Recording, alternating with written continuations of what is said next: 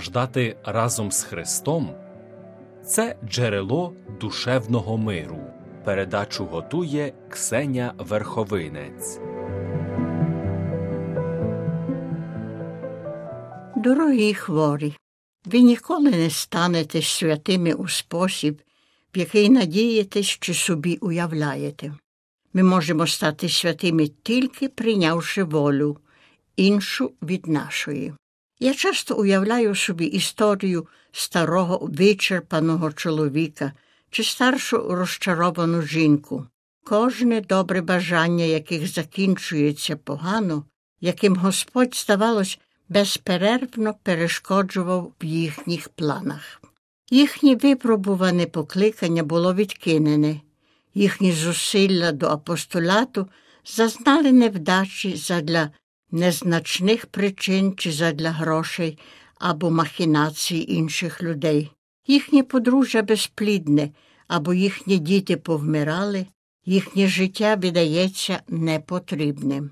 Вони старіються і стають стурбованими та самотніми, а навколо них руїна. Але коли часом, клячучи в довгій тихій молитві, вони наважуються сумніватись в непроникненому Божому провидінні, яке провадило їхнім життям, коли вони простягають свої порожні руки до Бога, коли жертвують йому своє, здавалося б, змарноване життя, їхні серця, які бились так мало для Бога, то вони починають відчувати дивну, заспокоюючу відповідь.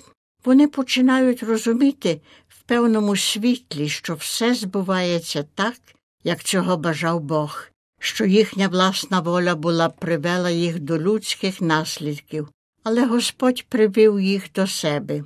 Він зберіг для себе так, що їхнє свідчення про нього було чисте. Так, я розбив ваші плани, сказав Господь. Я усунув вашу гордість. Ніхто вас не потребує, ви живете без самозадоволення. Ви передо мною, немов лампа, яка світить для нікого. Ви є без призначення. Але ви є моєю любов'ю та моєю славою. Я собі вас вподобав, ви є тією частиною застереженою для мене, так добре збереженою, що ніхто інший вас не хоче, і ви навіть не думаєте, що є потрібними. Ви є моїми найчистішим відзеркаленням, бо ви стали святими, якими не хотіли бути. Наші молитви завжди вислухані, але не в тому часі чи в той спосіб, який ми собі уявляли. Думаємо, що ми не були вислухані, забуваємо наші молитви і далі йдемо своїм шляхом, покірно приймаючи Божу відмову. Але Бог чує кожну молитву. Бог чує кожну молитву задля непомильної причини, що це Він її натхнув.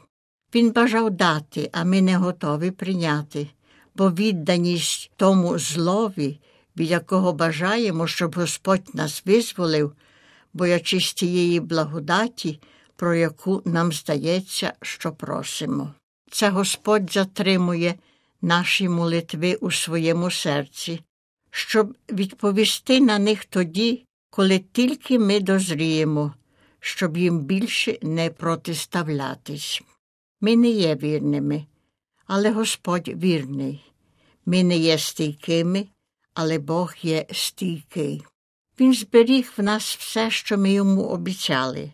Той, що себе жертвує, взятий, що просив, одержує, тому, що стукав, двері відкриються. Постарайтесь це зробити. Відразу, коли ви просите, щоб страждати, почнете страждати. І правдоподібно, що ви будете здивовані такою швидкістю, що не впізнаєте, що це наслідок ваших молитв. Часто, коли зустрічаю з людьми, перетяженими випробуваннями, розлукою і, вислухавши їхні дорікання, питаюсь, але чи ви ніколи не жертвували це Богові? Чи ви ніколи не казали Богові, що це приймете? Чи ви не молили, що Бог приніс кінець цьому стражданні? Тоді іноді вони пригадують, що однієї молитви вони це сказали Богові, що вони йому жертвували все, вони прийняли цей хрест. Вони пригадують стару забуту молитву, яку не вважали такою щирою і такою вислуханою Богом. Люди кажуть страшні речі я себе жертвую тобі, Отче, віддаю тобі все. Візьми мене, Отче, нехай прийде царство Твоє, і понад усе нехай буде воля Твоя. Тоді відходять, залишаючи це нездійснене прагнення, або так вони думають про нього.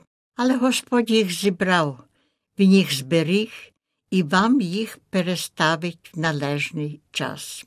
Життя священника приходить у навчанні людей зрозуміти Божі плани в їхньому житті, зрозуміти вірність, якою Господь їх любить, їх кличе, провадить.